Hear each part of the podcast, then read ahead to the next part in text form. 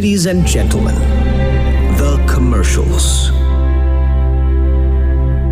I have a dream that one day every valley shall be exalted. And every hill and mountain shall be made low. The rough places will be made plain, and the crooked places will be made straight. And the glory of the Lord shall be revealed, and all flesh shall see it together. With this faith, we will be able to transform the jangling discords of our nation into a beautiful symphony of brotherhood. With this faith, we will be able to work together, to pray together, to struggle together, to go to jail together, to stand up for freedom together, knowing that we will be free one day. This will be the day. This will be the day when all of God's children will be able to sing with new meaning, "My country, tears of thee." Yes. Sweet land of liberty, of thee I sing. Oh, yes. Land where my fathers died, land of the pilgrim's pride. From every mountainside, let freedom ring. And if America is to be a great nation, this must become true. And so let freedom ring. From the prodigious hilltops of New Hampshire, let freedom ring. From the mighty mountains of New York, let freedom ring. From the heightening Alleghenies of Pennsylvania, let freedom ring. From the snow-capped Rockies of Colorado, let freedom ring. From the curvaceous slopes of California. But not only that, let freedom ring from Stone Mountain of Georgia. Let freedom ring from Lookout Mountain of Tennessee. Let freedom ring from every hill and molehill of Mississippi, from every mountainside. Let freedom ring, and when this happens, when we allow freedom ring, when we let it ring from every village and every hamlet, from every state and every city, we will be able to speed up that day when all of God's children, black men and white men, Jews and Gentiles, Protestants and Catholics, will be able to join hands and sing in the words of the old Negro spiritual, "Free at last, free at last, thank God Almighty, we are free at last."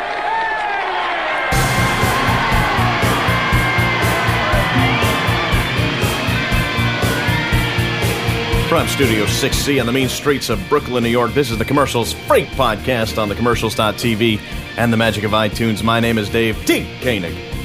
And I am Ken Pond. And we are here for another edition of the Commercials Freight Podcast during a week where we celebrate the life of Dr. Martin Luther King Jr. And Ken, quite a moving speech, was it not? Incredible speech. One of the greatest speeches ever given, in the sense that, you know, if you listen to the speech, everybody thinks that when they listen and read about history or hear that speech in history class, it's like, oh, that's when things started to change. What the speech really was is he was saying, look, this has to happen. We have to do this. And this is gonna suck. In other words, we are in for quite the struggle. The long haul, right? Absolutely. And I think he was a pragmatist in that he didn't promise anything would happen, tomorrow. He even mentions earlier in the speech the fact that the 1963 will not be the end, And indeed it wasn't. No, it was not, especially considering, I guess, the sacrifice that he gave in the name of equality. And yes. It's an incredibly special speech. And as I was listening to it before, we actually, the two of us, listened to the whole thing. That was just a sample of what's about a 15-minute speech. Yeah. And the idea that we're coming up on 50 years since he gave that speech.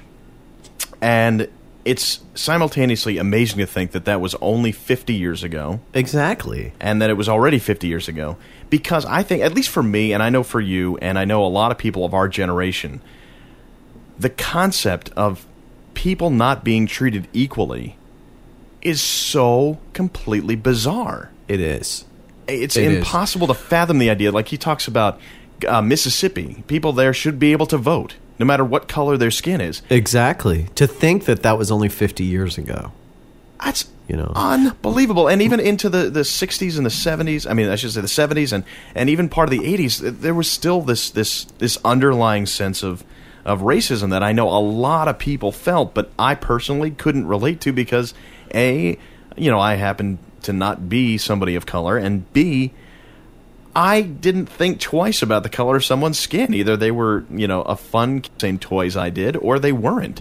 There wasn't right. a division in my mind, and my parents certainly didn't raise me to have any prejudice towards anybody of any different race, religion, color, what have you. Right. So it's just amazing to think, and it's actually kind of comforting to think that a lot of the issues he was talking about, while not completely disappeared, are so foreign to me. Yeah, especially for us, the separatist type of things they did. My grandfather was born in 1915, and most of his life he was a detective sergeant in the NYPD. And he would tell me stories of, I think most people know they had, separate bathrooms. They had, they kind of an unspoken rule, really, in public transportation, they sectioned them off, blacks and whites. Right, the whole Rosa Parks thing, where she was made to sit in the back. Exactly. And she said, "Oh, I'm not going to step front." Exactly. Yeah. But what's more interesting is my grandfather told me that there were separate precincts for black and white officers. Wow. In other words, there were black officers, but separate precincts. And if you think about it, how much sense does that make? Talk None. About going, spending more money just to make sure. It's ridiculous. It makes no really sense. Is. It really is. Really, and the idea of a divide. I mean, like divide and conquer. I mean, if this was a different time and we were still so divided that we had separate this, separate that. We would have been sitting ducks for anybody who had any inkling to come here and attack us then, and it's only luck, I think, that we weren't attacked then, and we were at a time when we were a little bit more cohesive as a nation. A comedian I know has a joke where he says, it must really suck to be a black Jew, because you could look at any page from any history book and go, oh fuck, right, exactly. It's really been a very long, and racism is not limited to this, past couple centuries. It's been going on forever. It's always, been a thing.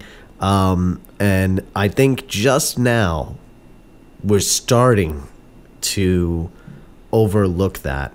Like yesterday. Yeah, I think it was. Yeah, it was yesterday about 12 o'clock. But it's like he takes steps. I mean, yes, one of Martin Luther King's dreams, like they say, were realized the moment Barack Obama was elected president. And right. Talk about progress. That's just awesome. I'm going to be just echoing everything and everyone has ever said about Barack Obama. Nothing I'm saying right now is original. It's very. Well, you're not breaking any new ground. No, of course, but it is. It's heartfelt. It really is amazing. I mean, as a being the white person I am, have had to deal with segregation and prejudice my whole life. I was because you're talented. Well, no, because I'm because I'm talented. What the hell does that supposed to mean? Yeah, it's so I have no hard idea for me. Yeah, well, we are supposed to do a comedy show, and I'm trying to ease a little comedy in there without. I'll be honest with you, I thought that was the weirdest opening we've ever had. It was definitely a departure for us. People are expecting us to have a a slide whistle or trombone at the end of that speech going wah, wah, wah. I'm sure they were expecting something along those lines, right? And that's what I think is really great to do, is keep people guessing. We have a sensitivity to us that allows us to do more than just the standard old yuck yucks. We can delve into something as sensitive as the great speech delivered by Dr. Martin Luther King Jr. However, we had our last guest from a previous show doing racist humor. doing racist humor in a very palatable way, at least. Yes, of course. But that is not to say that we won't reinvestigate this speech a little later in the show. We have not too much later in the show. For you. A little bit of a surprise, and it will be a very interesting thing, an interesting take on the "I Have a Dream" speech. We also have this week an awesome guest. He is. Tell us about him. I like the fact that I can say he's a personal friend of mine, and I can only hope that he would actually own up to that as well. Jay Klaitz, he's an actor, and you may have seen him in a bunch of commercials or in a couple films, and he is going to be in the upcoming revival of Lend Me a Tenor on Broadway, playing the bellhop, and Lend Me a Tenor is one of my favorite Broadway shows, and I'm not a connoisseur, so if I like a Broadway show... I'm a bit of a connoisseur, which... You have a little more of a Broadway thing to do. Yeah, but, I am not... really a big fan of contemporary musical theater. I think it had its heyday before 1969. Right. So you're more of an Oklahoma than a... Rodgers and Hammerstein, the Gershwin brothers. You're not into the remakes of films that are turned into musicals? No, actually, what was I watching recently where I was like, wow, good job. I don't know. I hate to admit this. People are going to think I'm gay. Not that there's anything wrong with that. I just happen to not be, and I don't want them to have the erroneous impression that I am. I think the only person that would matter if they did think that was somebody of the female persuasion who thought you were. That's the only reason I care. Yeah, that's the only reason I care. So it's a matter of a marketing thing. Yeah, it's a marketing thing. Yeah, I want to be able to say, ladies, I'm available. Don't let the interest in musical theater fool you. Exactly. Everybody, I always get so much fucking slack for this, but I actually really liked Rent. I liked the music. Some of the dialogue was a bit melodramatic, and of course, the worst song is the one that they put out there as the single. 525,600 minutes. I mean, talk about a song that fucking writes itself. How can you measure a person's life in postcards, in timeshares, in fishing trips, in corn chips, in nut bolts, in croutons, in toothpicks. I mean, you could just pick any goddamn thing, and it can measure a person's life. And they say, how do you measure a person's life? In time, you stupid ass. What a rhetorical ass question. It's like, how do you measure someone's life? Right. Well, usually after about a year, they're a year old. And then after 2 years, they're 2 years old. Just a really stupid song. But the rest, Ken, I think you cracked the Da Vinci Code with that one. That was I know, right? I'm a mathematician. But no, every other song in that musical is really good. And I saw the film version of it recently, and I was like, good job. Right. You didn't, then on the flip side of this, and you're probably like, shut up about the musical theater, Ken. On the flip side of this, ABC, whom I hate, Disney did a remake of The Music Man, Meredith Wilson, one of my favorite pieces. Uh-huh. And it was atrocious. No, wait. This was a made-for-TV version. Yes. Okay. Atrocious. Because I saw a revival of that on Broadway. It was about 10 years ago or so, and it was good. I liked it a lot. But that was a live presentation. It wasn't a musical. Yeah, I never got to see that. It wasn't a musical film. Right. I never got to see that. Alternately, too, Mary Poppins. Yes. Which is now on Broadway. Right. Oh, it's god awful. You saw it? God awful. Yeah. So you hide things from me, I think. Dave, I hide that from most people only because it's a very obscure and unusual fascination I have. I happen to think that the last remaining... nobody goes and sees plays anymore. Right. Nobody says, from the suburbs says, let's go into the city and catch a Chekhov play. Right. Nobody does that. The last vestige of the proscenium arch lies within contemporary musical theater. Right. Which is more often than not contemporary musical theater based on a TV show or a film that wasn't a musical. Which is so freaking stupid, right? If you ask me. With maybe the exception of something like the Broadway production of High Fidelity, which was a musical remake of the film that starred John Cusack. Where there's no music in it. That's fine. Well, yeah, I'm just trying to defend the fact that our guest, Jay Klaitz, was in the Broadway musical version of High Fidelity, and he's going to be on in a couple of minutes. So I like that Jay. Was a great I don't think exception. He'd make bad decisions. Actually, he's a good decision maker. Yeah. Depending on how you define good decisions. Right. Yeah. But what I like about your take on modern musical theater and your open-mindedness of it is that you are a music connoisseur of a great regard, as far as I'm concerned. And probably, somebody who knows you very well might think, well, Ken's going to hate Rent. The fact that you had an open mind to it, and even looking past that how do you measure a life song, you still not only managed to enjoy Rent, but you have been working on, as I understand it, a musical version of this show. Yeah, the commercials that is styled. Yeah, that's right. It's styled after Rent, and even including that song about how do you measure a life, and I don't know if you're comfortable with it, but it would be awesome if you could just give us a little sample of the music. Yeah, I guess I could do that. Let me put it out there. I've been working on it for about 6 months, mm-hmm. And I thought having our life, like kind of a musical about our life doing the podcast. Right. Is the basis of the story. And, let me reach for my guitar here. And, let me give you a little sample of our version of how you measure a person's life. And this is an exclusive. This is an absolute. Yeah, nobody's really heard this yet. No. So if you're listening to this show, consider yourself fortunate. Consider yourself very, very fortunate. It all depends on how you define fortunate. Well, yeah, exactly. Roll with it.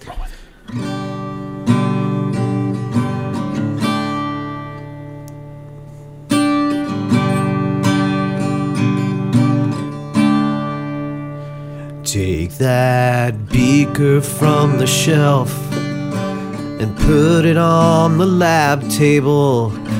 Pour your life into it. And tell me how many fluid ounces it is. Come on, measure your life. Just don't measure it in years. How many pounds, how many kilograms is it? Is it large? Is it small? Is it short or is it tall? Measure your life. Use a yardstick. Or use tape measure. That is the very first glimpse into the commercials free podcast musical, as written and performed by one Ken W. Pond. And I'm looking forward to the full schmeal. And it's not obviously based on La Boheme as Rent is, but loosely. Well, it's more of a, as we've talked about, it's a kind of an amalgamation of several classical texts that lead us to the backbone of anybody that knows anything about music or writing would hear the song I just did and say, yeah, that was based on nothing before this. No texts, no anything. Well, that was our homage to the Dark Ages, when all written material was destroyed. So yes. Yeah, so there were no texts during that period. Well, do you know about the doctrine of ethos? Are you familiar with that? No, but I have a feeling you're going to tell me. You bet your ass. The doctrine of ethos was don't ask me. It's been so long since stupid music school, but it was the actual an actual doctrine, a law enacted that did not allow a certain interval to be used in music because they believed it was the interval, quote unquote, the harmony, if you will, of the devil. That's awesome. So no musicians were allowed to have that interval in it and all. And it's an interesting time in music because you're pretty limited without what it's called a tritone. Now, to give people a specific taste of what a tritone is, the most versatile, universal example would be the beginning of The Simpsons. Oh, okay. The Simpsons. Those first two notes is a tritone. Also, the song Maria from West Side Story. Oh, sure. Maria. That second, those first two notes, and then I resolved it. I just met a homer named Simpson.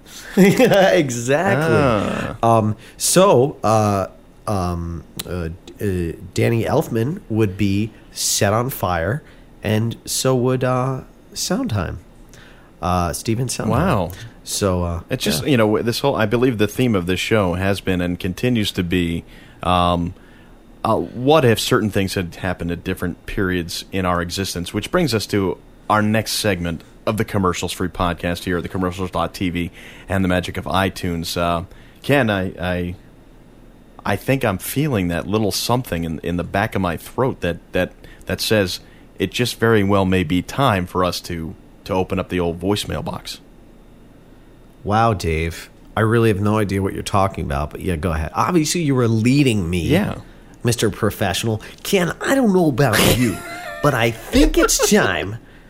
What am I supposed to fucking do, Dave? No, I don't feel like doing that. Nah, we're not doing that segment. Think of something else. And then you'd be like, well, Ken, I think we should give people the show they want. No, shut up, Dave. I'm not doing it. I'm almost half tempted to just let you do the show yourself at this point. Oh, and that both would of us. Terrify. Yeah, me. I know. So let's. I'm the guy that's like in front of the White House, like down with bad stuff, down with shitty legislation and lobbyists. And if the president was like, "Here, you want to run the country?" I'd be like, "No, thanks. I'll shit bricks." Yeah. Thanks. So why don't you just go ahead and tell people just give people like a 2-word thing about what this is coming up right now. Google Voice. It's a hopper and a chopper and a 1, 2, 3. It's Google Voice for you and me. Yes, once again, time for our very popular segment here on the Commercials Free Podcast. Fun with Google Voice. Ken, what's Google Voice?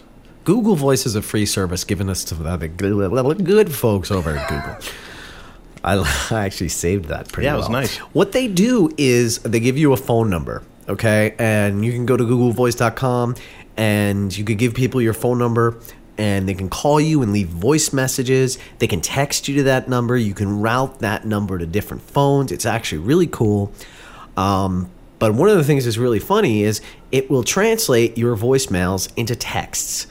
And you can read them in an email or discreetly read them, in a text message somewhere. But the technology that translates the human voice to text is horribly, horribly in need of perfection. It's a very shoddy translation. Right. And I guess theoretically it's meant to make it easy, so if you can't answer the phone and you can't call into your voicemail, you might be able to get a text message with a transcript of that particular voicemail. But in our history of using the service, we have found that more often than not, it's A, not only just inaccurate, but B, and I'm using that A-B device a lot tonight. Jesus. Yeah, you are. It's often hilarious.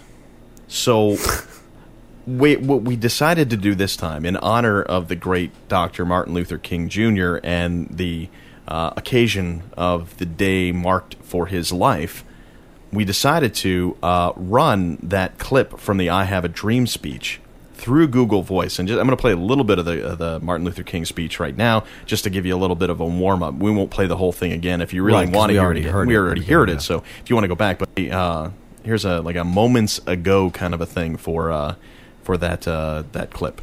Let's have it. Yeah. I have a dream that one day every valley shall be exalted. And every hill and mountain shall be made low. The rough places will be made plain, and the crooked places will be made straight. And the glory of the Lord shall be revealed, and all flesh shall see it together. So that's a small sample of that even smaller sample. Well, the even smaller sample of the small sample of the entire speech that Martin Luther King delivered almost 50 years ago. And that's right. Beautiful, poetic, powerful, meaningful, understandable, and those are the hallmarks of that great speech, and why everybody considers it almost to a person to be one of the all-time great speeches. Now, let's just say Martin Luther King was around today, and some of the issues that he discussed were still so active that he needed to reach out to as many people as possible, and decided to deliver that speech to use Google Voice. This is, I'm not going to do a Martin Luther King impression, but Ken, if you, I wouldn't do that, but if you can kind of maybe do like a 60s folky kind of guitar thing, I will read what Google Voice interprets as the I Have a Dream speech. Let's do it. Here we go. I have a free moment, and then itself. However, if you have any consulting and love of my plans, it would be funny. And let's look at it. We'll be page strife, and if I don't know what's up, it's last. So we have picked up where they are. We will be having friends phone, 'cause I'm going to be a lot. Bye-bye, patience. McDonald from I'm going to have been. But if you would be able to work it out. The president of a host public talked about it, so I don't know, okay? And I think 3 times a cup of... I almost did it without... And I think 3 times a cup of investments for you.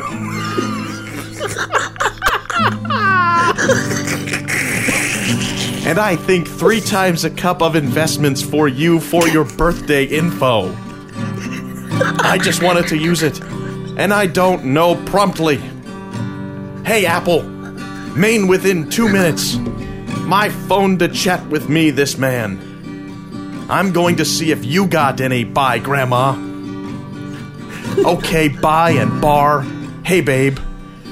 But it's spring... This is going to be impossible. But it's spring training in America. Employees for best must account. So let's reading right on the purpose of hilltops, okay? Let freedom ring. Hi. The my name and let me know, yeah. Freeman back. Let me know how I can do. Okay, that recently informed. Small cap Colorado. That Freeman progress so on, and I don't get back. Yeah, 3 of them, and fun stuff amount for your time. And if you had gotten my mechanic freezing...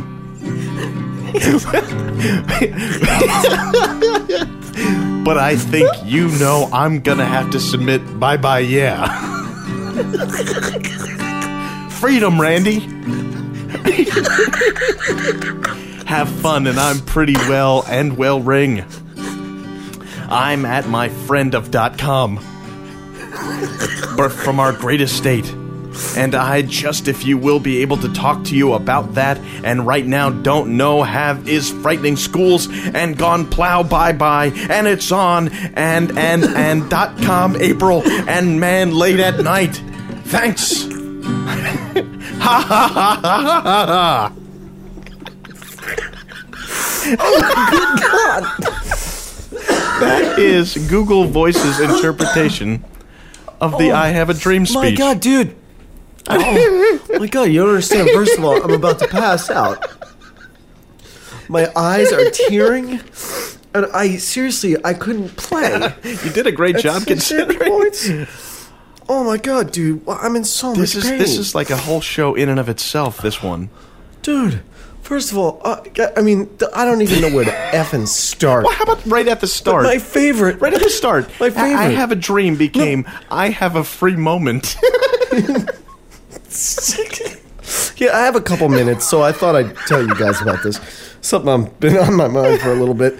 But I love the very end because it's thanks, ha, ha, ha, ha, ha. First of all, Martin Luther King would be like, thanks, thank you, everyone, thank you, I appreciate it. Be sure to tip the waiter. I'm just kidding. That whole speech I gave was so bad. That is hilarious. That's one of the funniest. I mean, that's probably the pinnacle of fun with Google Voice so far. I mean, we all know this speech so well. There's still more to be discussed. I mean, you started to lose it. Oh, early. I was done. There was one particular part that's just, I'm trying to find it here because it's freaking ridiculous. Take your pick. Yeah. Here, let me find this. Okay, comma, bye and bar. Hey, babe. Hey, babe. But at spring training in America employees for best must account. So let's reading on the right on the purpose of hilltops, okay? It went from one of the most confident, beautiful speeches of all time to the least cohesive, most self-conscious speech ever delivered. Because he's like, okay. And not only that, in the middle of it, he hits on some chick. Hey, babe. It's like he looked out in the what do you call that? Yeah, into the crowd, and he was like, hey, you're looking pretty good. McDonald from I'm going to have. I don't normally stop a speech. I don't usually change history while hitting on someone at the same time. I think where you lost it, and I love this, and I think 3 times a cup of investments for you for your birthday info. What? 3 times a day, a cup of investments for your birthday information. I just wanted to use it, and I don't know promptly. And then, hey, Apple, Maine within 2 minutes. My phone to chat with me. We're going to have to do a special post on the website just so that people can read the actual transcript because it's almost hard to believe. Yeah, because, I mean, we can't really... We pretty much every line is hilarious. At one point it says, bye-bye patience, McDonald from I'm going to have been. That's like... It's like, see you... oh, God. See you guys later. I was just at McDonald's. I'm going to have been. No, when you say I'm going to have been at McDonald's, you're saying I'm about to go. By that point, then I see you next time. I'm going to have been at McDonald's. Yeah, can you imagine? Yes, exactly. Yeah. By the time, can you imagine saying to during that time in history, it's like, look, you caught me on my way to McDonald's, but I wanted to tell you about a dream I had. You sort of already pointed this part out, but. You said the okay, bye, and bar. For whatever reason, I don't understand. Bar is uppercase. Like it's title case bar, capital B-A-R in the middle of a sentence. Like, so how does the sentence read? Well, I mean, it starts. I just wanted to use it. No, I'm sorry. I'm going to see if you got any by grandma. Okay, bye and bar. Hey, babe. But it's spring training, blah blah blah blah blah. So it's not that he's talking about a bar like a bar of soap. He's someone named Barbara, and he's shortened it to Bar. So he's hitting on someone, and then he's also talking to his buddy Bar, according to Google Voice. This is insane. Wow. Yeah. This obviously was a very special edition, but we're going to post that. We do have a phone number that you could call. Leave us a voicemail message, and you may be, the next subject of this segment. So please give us a call, 347-829-PUNK or 347-829-7865 if you are alphabetically challenged.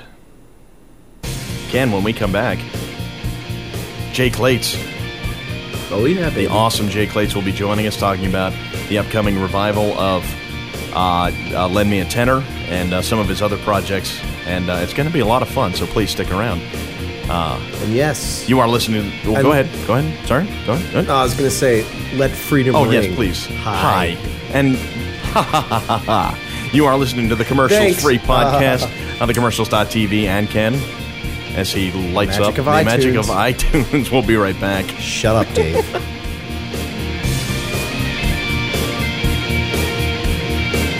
Hey, Dave, don't you wish we had more cash to do cool things on the program? I sure do, Ken. I'd sure love to start that whole mind control thing I've been thinking about. That's right. That is a crazy idea that'll never work. You should be on medication.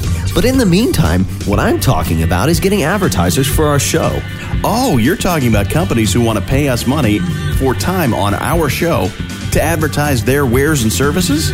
That would be the definition of advertisement, dumbass. All you need to do is send an email to info@thecommercials.tv, and that gets the ball rolling for us to start advertising the heck out of what you're doing. We'll even put up graphics of your business and or service product on our site. And if you spend enough money, Ken will tattoo your business name on his forehead. I have no tattoo skills, and I'm not allowed to touch needles by order of law, but I'll do my best to make the greatest tattoo you ever seen. Heart to heart and podcast to podcast. Heart to heart and podcast to podcast. Heart to heart and podcast to podcast. Back here on the Commercials Free Podcast. Commercials.tv and the magic of iTunes. Ken, that music can only mean one thing. Just one thing, Dave. It's the return of Podcast to Podcast, where we feature somebody who is either A, has their own podcast, B, has been involved in a podcast, or C, has never actually ever been involved in a podcast to begin with. Yes. And, our so there's basically no week, criteria, yeah. No standard criteria whatsoever. Our guest this week is... A very, very talented and pretty well-known actor in his own right. His name is Jay Klaitz. He's been in films such as Frozen River, the Oscar-nominated film. He's been in commercials for various sandwich shops and credit cards, seen nationally. And he was the Jack Black character in the Broadway adaptation of High Fidelity. And upcoming, he will be the bellhop in the revival of Lend Me a Tenor on Broadway. Let's welcome to the show Jay Klaitz. Jay, how you doing? I'm good. Hey, guys. Thanks for having me. Nice to talk to you. Absolutely. The pleasure's all ours. Now, for those who don't know Lend Me a Tenor, and I'm not a Broadway guy. I'm not like a show tunes guy, but not show tunes or, you know, I'm not a Broadway guy. But I saw Lend Me a Tenor, the original run, back in the early 90s. And that's one of my favorite shows ever. It's hilarious, but tell us what that is. Lend Me a Tenor, you know, it's one of those great, like, really classic kind of comedies that's sort of old school, shticky. You know, it all takes place in the one room, and, you know, I don't mean to sound too heady or I'm smarter than I really am, but, you know, it's very sort of derivative, like the Shakespearean mistaken identities type stuff, like that kind of old... Comedy of errors and whatnot. Exactly, right. It's that kind of stuff. So it's a classic for sure, so it's going to be awesome. Yeah, you have pretty... some really nice company that you're hanging out with for this show. First of all, it's being directed by Stanley Tucci, who... Anyway, I don't really need to even say who that is. I think you can Google him if you don't know. Right. Yeah, no, I'm super excited to work with that guy. I mean, obviously excited to work with everybody there, but him especially, I'm excited to work with him as a director. He's a great guy. We've had one meeting so far and had a really nice time. So I'm looking forward to that big time. What kind of impression did you get of him? You know, it was funny. I guess I'm one of those guys that sort of, you know, I don't pay a lot of attention to the breakdown information. You know, I don't generally want to know who's going to be in the room or all that kind of stuff. That's just sort of how I operate. Like I just want to do my thing with the scene and rock out as hard as I can like that. So long story short, I had no idea he was going to be in the room when I walked in the door. Nice. And I walked to the door, and there was Stanley Tucci, the first person standing right there. He was like, "Hey, I'm Stanley Tucci. Let's do your audition." I was like, "Oh, hey, man, what's up?" So I was like, "Oh, that's cool. Had no idea you were going to be here." And then we did this audition, and he was just fun. That was my impression of him to finally come to your the answer to your question. He was a really fun guy. Like, you know, we did the scene and worked on it a little bit, and you know, he knew how to kind of like get at the heart of the comedy of the scene, and it was just fun working with him, even in that short period. So. Yeah, it was a good time. Cool. That's great. Very cool. The cast has gone through a couple changes, so as of press time, like, tell us who else is going to be in it with you. So far, we have, Tony Shalhoub and Anthony LaPaglia are in it, and that's very, very exciting. Justin Bartha is as well. The dude from National Treasure. Yeah, and also the groom The Hangover, which is... Yeah, super excited to work with that guy. He was funny. Sure, yeah. Of course, I love that movie, so jazzed about that. But yeah, there's a great cast, so I'm excited to work with all those guys. And you guys are scheduled to open, or at least go into previews when? We go into previews in early March. I believe it's the 11th, and then we open in I think it's April 4th. That is awesome. Cool. That is awesome. Okay, so now that we've gotten the professional interview stuff out of the way, you wanted to talk about the issues. So let's talk about the issues. Yeah, what issues do we have? Yeah, what issues do we have? You guys tell me. Well, I know you to be a very fun-loving guy, somebody who enjoys his stuff, and if you can read between the lines, I'm not a big stuff guy, but our friend Ken here is, so I figured you two would have plenty to talk about while I just sit here drinking my water. Oh, he likes to party. Is that he likes to party? I don't want to give the wrong impression, America, as you're listening to this podcast. But frankly, I'm a goddamn animal. Let me just say, you're one Jay, of the safest animals I know. It is way too late for that. It is way too late for that. Right? They all know the truth already. Forget about it. You know. So I've always seen. I'm sorry, Dave. We always step on each other. The thing. There's two variations of actor in my mind. There's the one that are like, they drink bottled water all freaking day. They do 1,000 push-ups. They're in bed by 9 o'clock with one of those, like, cold masks over their face. So they don't, And then there's the cool actors that are like, dude, party until the next performance tomorrow. I want to go on stage blasted. The latter, of course, is my most favorite. Right, and they're all the classics, the old school guys too, and like O'Toole and Bob even Hope. The new guys like Robert Downey Jr., like the new generation, those guys. Hell yeah. Well, I always say, right. You can't be a good actor unless you go do that stuff. I mean, maybe I'm being a little blasphemous to the people that don't, but really, I mean, I think it makes you better, I think you've isolated why I suck, Ken.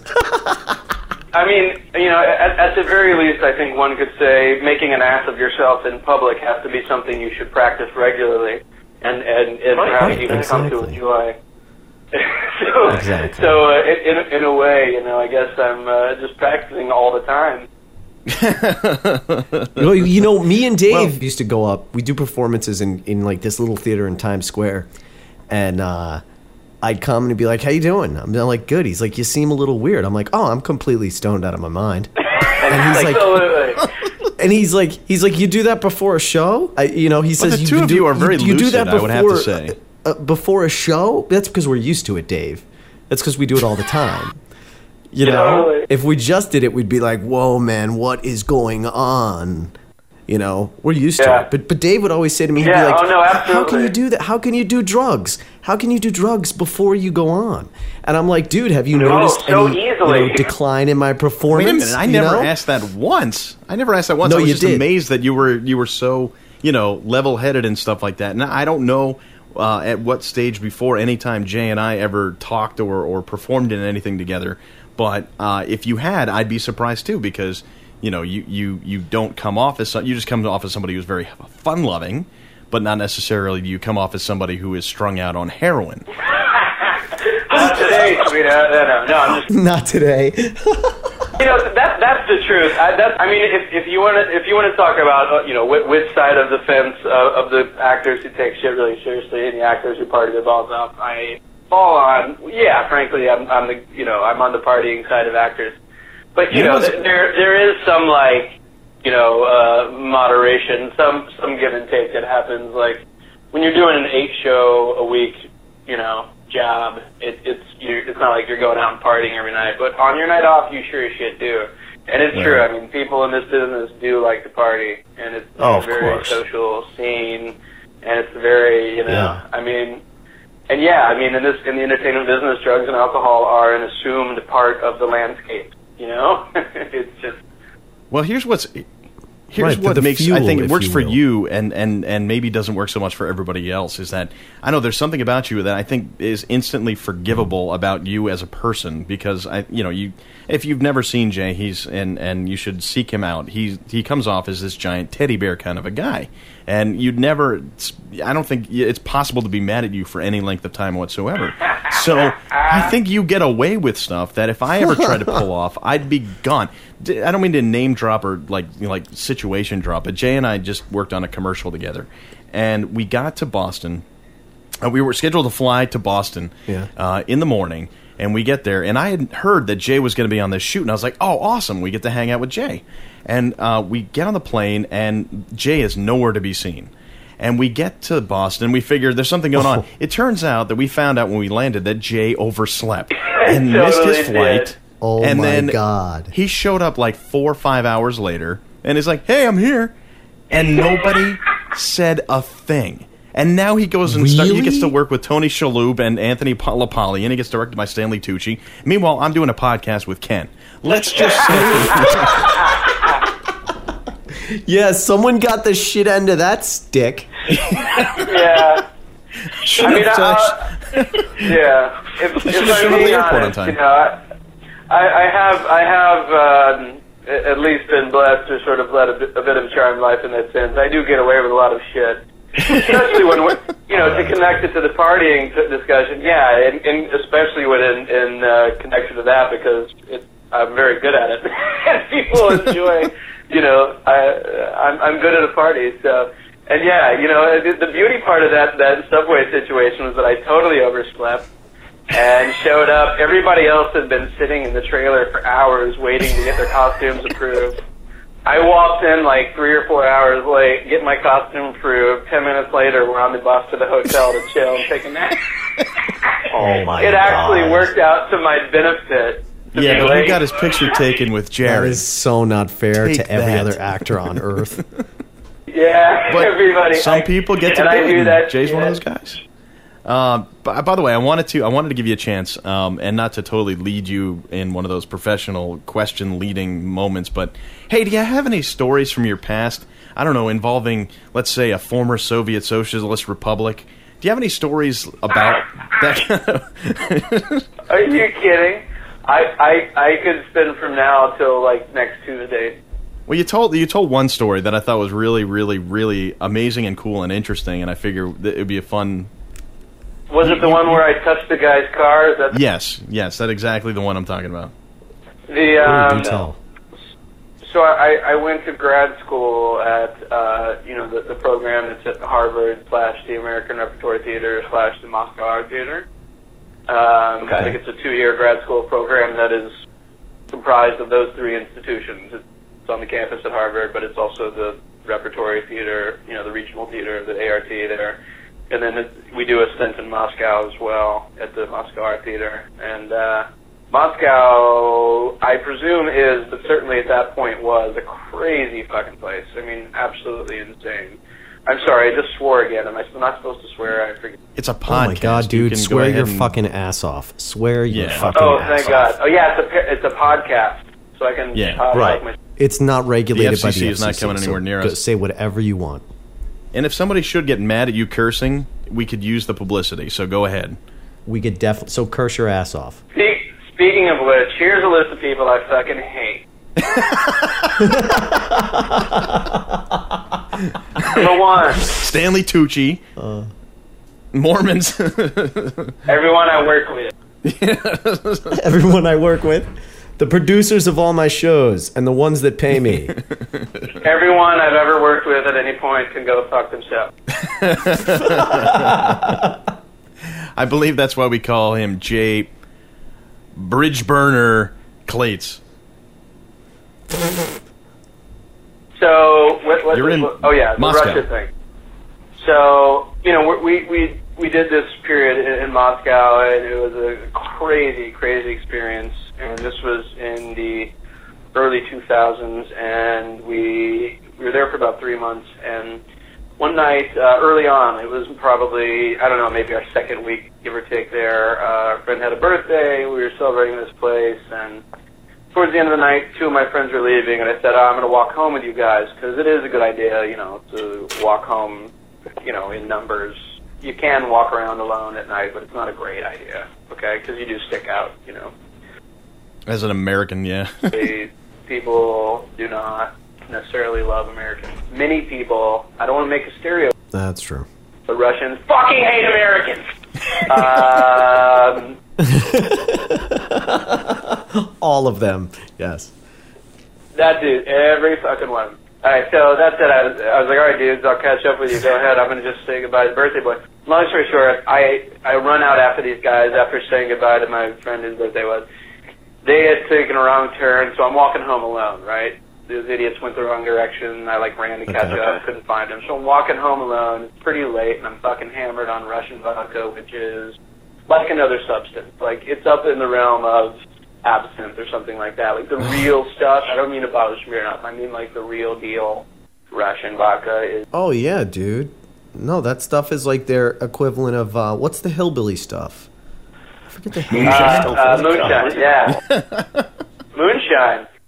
Moonshine, yeah. Okay. Yeah, no, that stuff is like moonshine. Yeah, no, totally. Yeah, like real deal Russian. It is like moonshine. It's like 800 proof. They're gonna be so offended. It's like kill your family in a drunk driving accident proof. Okay. That's a horrible thing to say.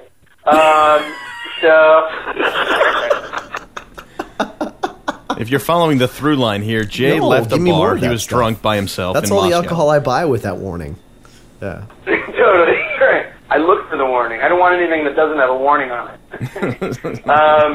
it. Even when I'm at the grocery store. I'm going to get through the end of this eventually. The journey is what counts, you know? Street. And Tverskaya is one of, like, the big streets of Moscow, right? And I passed this big sushi restaurant, and as I'm passing, like, a block up ahead of me, I see two cars pull up, a Benz and a Land Rover, and saw three or four dudes get out of each car, and, you know, to put it lightly, the mafia in Russia makes no bones about who they are. They do not make an effort to hide, you know, who they are, what they do, how they roll, etc. Like, they fucking run everything, and nobody gives a shit. And Jesus, I hope I don't get a hit later for that. Yeah, they're gonna come. They're gonna listen to this podcast in Russia, and book a flight immediately. Show up at the theater when two bullets come through my window. Yeah, our biggest demographic is the Russian mafia. Yeah, yeah, that's right. I know. Yeah. I know you guys have a big listening audience in. Maya Savud Dave. So I'm walking by, and whatever, I just put my head down and keep walking. And each car has, like, their muscle man bodyguard guy with them, you know, they're these huge dudes. And whatever, I just keep walking, no big deal. But a block later, I pass this BMW, and it's got this ridiculous paint job where it's, like, blue from this angle and purple from that angle, and, you know, looks, like, all weird and shiny. It was, like, one of those shirts. It was, like, a hypercolor shirt, but on a car. So you could, like, leave a handprint on it. Yeah, exactly. I wrote my name in the side and then pissed sign on it. I walked by it, and literally, like, I mean, it was, like, shiny. So I put my finger out and touched the side view mirror as I walked by, like, completely absentmindedly, just like wandering hands because I've been drinking too much Russian vodka, and I, like, touched the side view mirror, like, so briefly, so lightly, so nothing at all. And as soon as I do, this guy steps in front of me and cuts me off, and I hadn't seen him coming. And I look up, and there he is, like, the dude in the suit and the trench coat, totally, like, the suited-up guy on the way to the meeting I just passed a minute ago. Oh, no. I look over his shoulder, and there's his, like, bodyguard, you know, like, destroyer man behind him. Like, it's so obvious that these guys are on the way to the meeting I just passed. And he says something to me in Russian, And I was like, oh, I'm sorry, I don't speak Russian. I gotta go. And I tried to sidestep him, and he cuts me off again. And he looks me right in the eye, and in perfect English goes, because it was a BMW, right? The German made these cars. In perfect English, he looks at me and goes, German cars annoy you somehow. And at that point, what? I shit my pants. Yeah. He was like, it was the most, like, I'm about to kill you. Like, it was out of the movie. It was ridiculous, like, because I had touched his car, which was a ridiculously drunken thing to do. But, like, it's not like I even, like, leaned up against it. I literally grazed it with my finger as I walked by. And I was like, shiny! It's a pretty color! and so he says that to me in English, and I go... I just started talking. I'm like, no, it's a great car, beautiful car. Where'd you get that paint job done? It's amazing. It's all like shimmery, raw. You know, it's funny. It's funny. You're on the way to the sushi? Oh, that's cool. I love sushi. I finally like sidestep him again, and he lets me go. But I really, for a moment there, I mean, I thought it was going to be two in the back of the skull and dumped into the plastic lined trunk of his fucking BMW. Like I thought it was. I really, like, I genuinely believed that I had, it was like, nice run, Clyde, but game over. Oh, God. Of all the noble ways to go, too, you know? Yeah, right. Yeah. and miles to go before I'm killed by the Russian mafia. Miles to go. Oh, God. And you were warned pretty heavily. You were warned pretty heavily about the mafia involvement, right? So you were... Oh, yeah, I mean, it was no secret, you know, I mean, it was, we were told that that's how it would be, and you know, that's fine. I mean, you only need sort of a mild intelligence to be able to know how to, like, sort of just avoid it, you know, just basically you keep your head down and keep walking and nobody fucks with you, but when you reach out and touch somebody's car, that's when you're an idiot. And when you made a huge mistake. Oh, awesome. So, you guys are going up. The revival of Lend Me a Tenor is heading to Broadway, coming up in March. And anything else in the hopper for you? Yeah, no, previews in March, opening in early April. I think it's the 4th. And no, actually, I'm on hold for that right now for the... Well, let me ask you this: where's the best people? If people want to find out about you, what's the best place for them to go on the web? The website has gone up, so you can just. I think it's. Oh Jesus, I should so know this. What a dick I am. Lend Me a Tenor on Broadway.com or something like that. I'm sure you could just Google it. Just Google it. I'm not a computer guy. I don't know anything about. Okay. You can probably show up on a Russian street somewhere and wait for him to come by. If your car is shiny, you might get to meet him. Totally. And if that doesn't work, you can Google it on your iPhone, people. We will do our best to track it down and provide it a link to the site. How about that? Totally. Jay Klaitz, good luck with the... Jay, thanks you so much for taking some time to speak with us, and good luck with the production. I hope it's a nice long run. And we get to tell people we got to have Jay during his first pre-Lend Me a Tenor interview when you're grabbing a Tony. Yes, thank you, Jay. Hell yeah. Thanks, guys. Great talking to you. Thanks for having me. Thank you. Jay Klaitz, once again, look for Lend Me a Tenor, the revival coming to Broadway. Stanley Tucci, man. That's pretty impressive stuff. It's very exciting. Very exciting. Anyway, thanks for, again, and for joining us. Jay will be receiving a gift pack from MostlyMacaroons.com. Mostly Macaroons creates delicious homemade baked treats for gift baskets, party favors, or your own personal enjoyment. www.mostlymacaroons.com. Ken. Also check out jhartsmacaroons.com. That's awesome. When we come back, Ken and I are going to be playing Ask the Experts, and we will be enjoying some questions and giving some answers and wrapping up this edition of the Commercials Free Podcast. You are listening to the Commercials Free Podcast on thecommercials.tv and the magic of iTunes. Ken got all quiet, but I hope the Russians haven't gotten to him. We'll be right back. Pioneers, oh pioneers.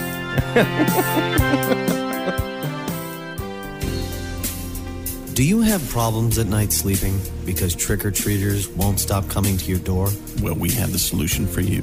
At the Doctors Hospital for trick-or-treat removal, our trained physicians are trained to help you get rid of trick-or-treaters. What the hell were we thinking? Trick-or-treaters are amongst the most deadliest diseases known to man. First appearing in Africa in 1985, it's quickly ridiculous. Spread throughout the world. Every year on Halloween, trick-or-treaters come out and pester the living piss out of you. There's something wrong with both of us. Or you yourself may be a victim. I'll say. Don't wait. Call. I hope nobody hears us talking behind the commercial. Please send us an email. Info. That hospital be mad at us. Send us a checkup front. I like how you can hear me like laughing. Back here on the commercials, I did it again. I've done that before, and we've cut it out, but I don't think we're going to leave that in this time. Okay. Back on the commercials. Back here on the Commercials Free Podcast, the commercials.tv, and the magic of iTunes. How good was Jay Klaitz, huh? So nice. Would you dare rate him against some of our other guests in the past? No, I've learned my lesson about doing that. Good. Show. I'm glad you finally you have come to your senses about that. I was brought to my senses, and I'm so glad because it was starting to get embarrassing. People were starting to ask questions and stuff. I'm the embarrassing guy that you bring along with you, you know? Yeah. You know how much I don't like questions, except Ken. I'm really being hacky this week. What's up? Yeah. Yeah, I know. I get the hacky gene. I'm not too much of a question person, but for this next segment, I certainly am. Take it away, host of Funniest Home Videos. I will give you the answer to why don't you give me what I want, ask me a question. One, two. All right, it's time for that segment on the show called Ask the Experts, Ken. Ask them indeed. Yeah, well, we have a couple ways to reach us. info@commercials.tv and our very own phone number, Ken. It is 347-829-PUNK. 347-829-7865. You can call us. You can send us an email. You can knock on our door, ask us to our face, and no matter what you have to say. Yeah, dude, I don't want people coming to my house. Just call or email. It's sort of like the, symbolic door. I don't think they're actually going to come to your place, your palatial mansion, knock on the door, say hello to your butler, tell them you're here to see, or they're here to see you, and you'll answer the door in your robe that's like, with velvet on the collar and your pipe and be like, well, what can I do for you, son? And they'll be like, well, I have a question. You're like, oh, boy. Well, that's a tough one. I have a bathrobe and a pipe. Never mind. It's a start. Yeah, it's a start. No, it's a start. I can't really afford a butler right now. But anyway, no. Go on. Who can these days? No. This is a very down economy, and nobody can afford a butler. Which brings us to our first question. This one submitted to us via email from Dawn McCarthy. She's in Virginia, and she writes, Ken, as I understand it, you own a pipe and a robe. Can you please explain what those things signify in your life? Love, DM. Wow, that's a good question. Yeah. Well, first I can tell you to pot down the fucking music all the way. Oh, fine. Thank you. And you learned your lesson, because I beat the crap out of you from that last episode. I still have the bruises to show. Yeah, you like to bother me. Yeah. And it shows. Well, yeah. It's like, you remember American Airlines? They used to say, we love to fly and it shows. Yeah, yeah. You like I love to mess with Ken. Yeah. Yeah, and it shows. Yeah, by the bruises that I am left with after you beat me up. Right, exactly. Yeah. In other fantasy news, what is your answer to that question, Ken? You know, you probably could take me. I will say that openly and honestly, just because I'm not a small person, but I'm, on the below average size-wise, height-wise, and size-wise. So you're just sheer mass. Well, you'd be able to cripple me easily. You didn't spend a lot of time street fighting in the days. growing up. No, but I ran from street fights, so it was kind of a workout. You did have cardiovascularly, you are way ahead of me. Actually, I've probably negated that with years of smoking and breathing in smoke. Well, there was my attempt to make sure you weren't a sitting duck with the listening public, but you know, whatever, Ken. You want to go ahead and admit that you. Dude, I am just I can't not be honest. I can't portray myself in a way that's not true. You know what I mean? I can't do that. Fair enough. You know, so I can't do. Let it be known that Ken will roll over like the hot dogs at 7-Eleven if you ever faced him in a confrontation. Oh, that. Oh, well. You know, I was kind of I mean, you know, honestly, I'm non-confrontational. You are, but not. If you provoke me, I'll get mad. And if you provoke me past a certain point physically, I skip over the, all right, let me defend myself, and I go right to the psychotic trying to rip your eyeballs out. You know? So it's just, you know, it's, and I can't really take credit for it because it's just anger. You know, it's like most people, it's like calm yourself, center yourself, defend yourself with your martial arts training. Right. I'm kind of like, I want this guy's balls to hurt now. You know, you're plus all that exposure to the gamma rays back in your college days. I think that also adds to your superpowers, obscene, crazed state that you get into when someone makes you angry and turns your eyes green. If by gamma rays you mean ecstasy pills, then yes. Well, that is my code name for them. Getting back to our question, buddy, you got any gamma rays? What was up with the pipe and the robe you talked about there? All right, well, Jesus, talking about an expose in my boring ass life. You know, I'm a bathrobe guy. Uh-huh. I always have been. Because it's the closest thing you could be to naked without offending people that might be around. My mom would kill me about it, you know, because with her, it's like, you know, before you leave the bedroom, you take a shower, you put on a tuxedo, you straighten your hair with a straightening iron, you floss, everything. So you have to be picturesque. Inside and outside the mouth, bedroom. Right? Yeah. Everywhere. Yeah.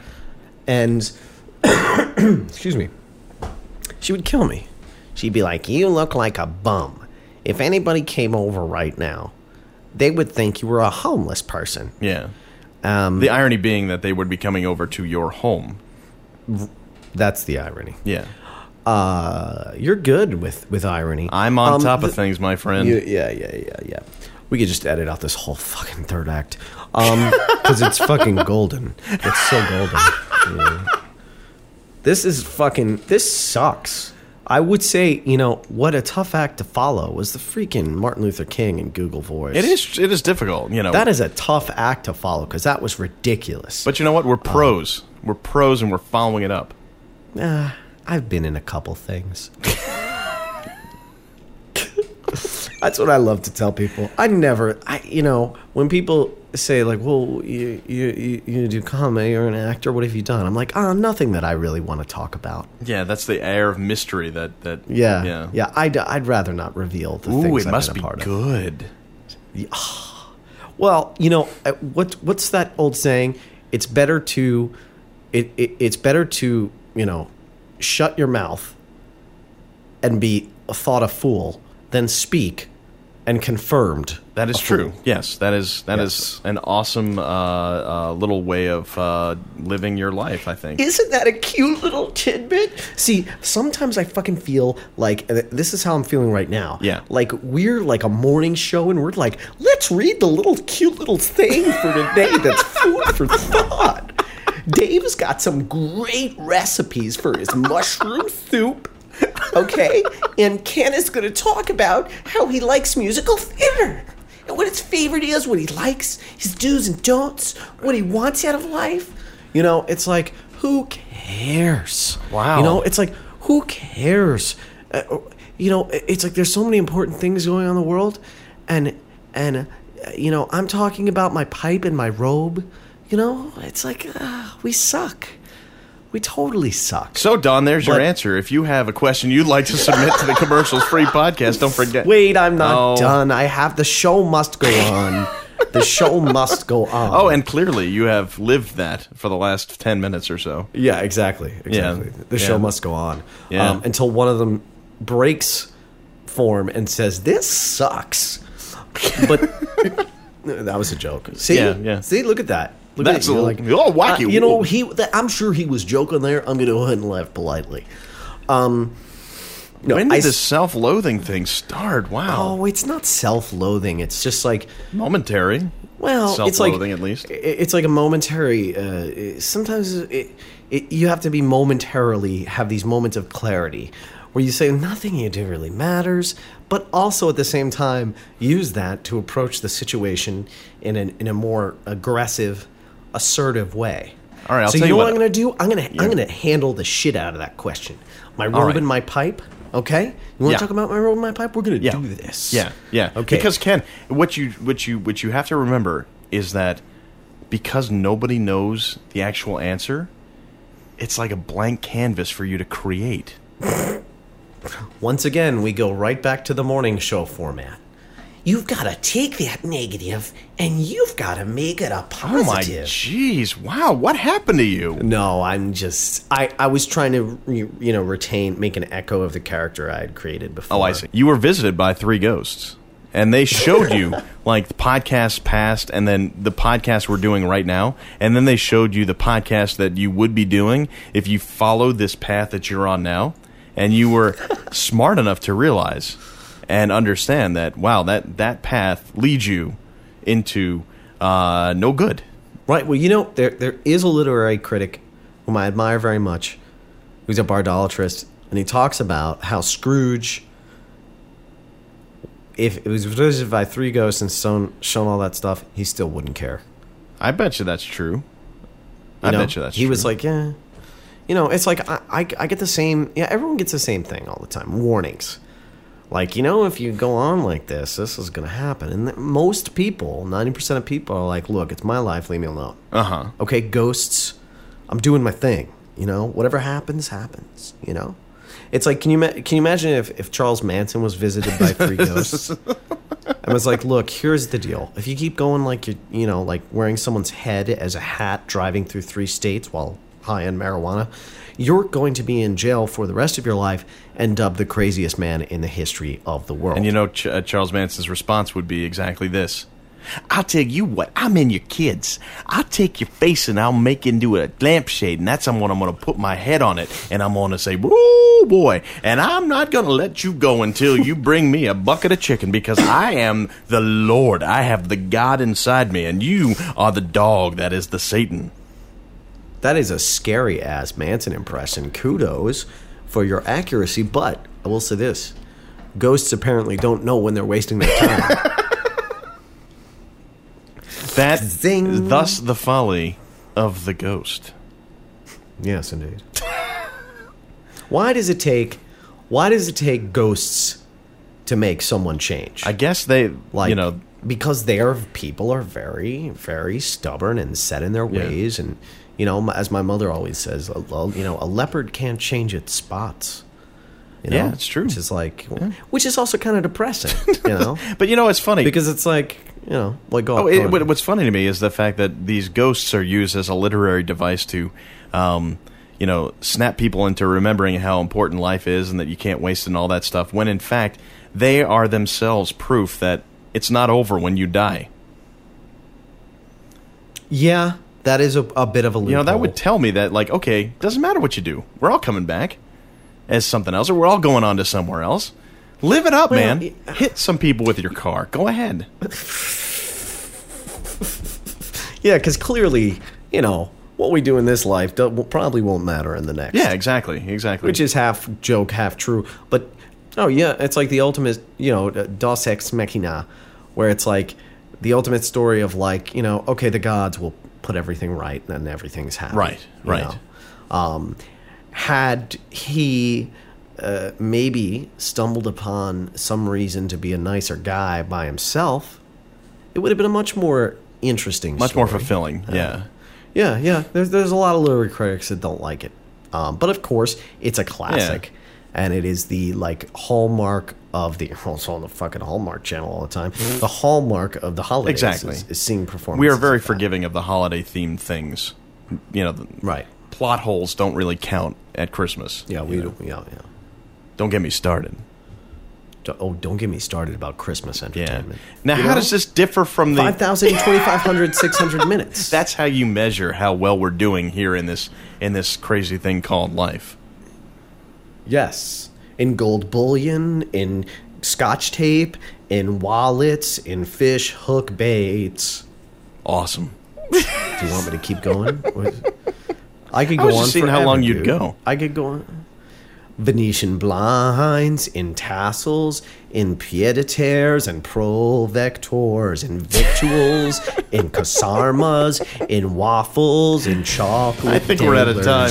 In viscous, in tortlers, in viscous, and want to thank Jay Klaitz for being on. He's waffles. I already said waffles. He was right about it, by the way. It's Lend Me a Tenor on Broadway.com, where you can find out all the information about the upcoming. What do you call it? Revival of Lend Me a Tenor. Also, thanks to Martin Luther King Jr., the doctor allowed us to use his speech so kindly, and we're inspired by it. And thanks to you, Ken. Thanks to me. Thanks for being you. That's what I am. We hope you'll join us next week. Thanks for listening to the Commercials Free Podcast here on the Commercials.tv and the Magic of iTunes. Ken, bye-bye.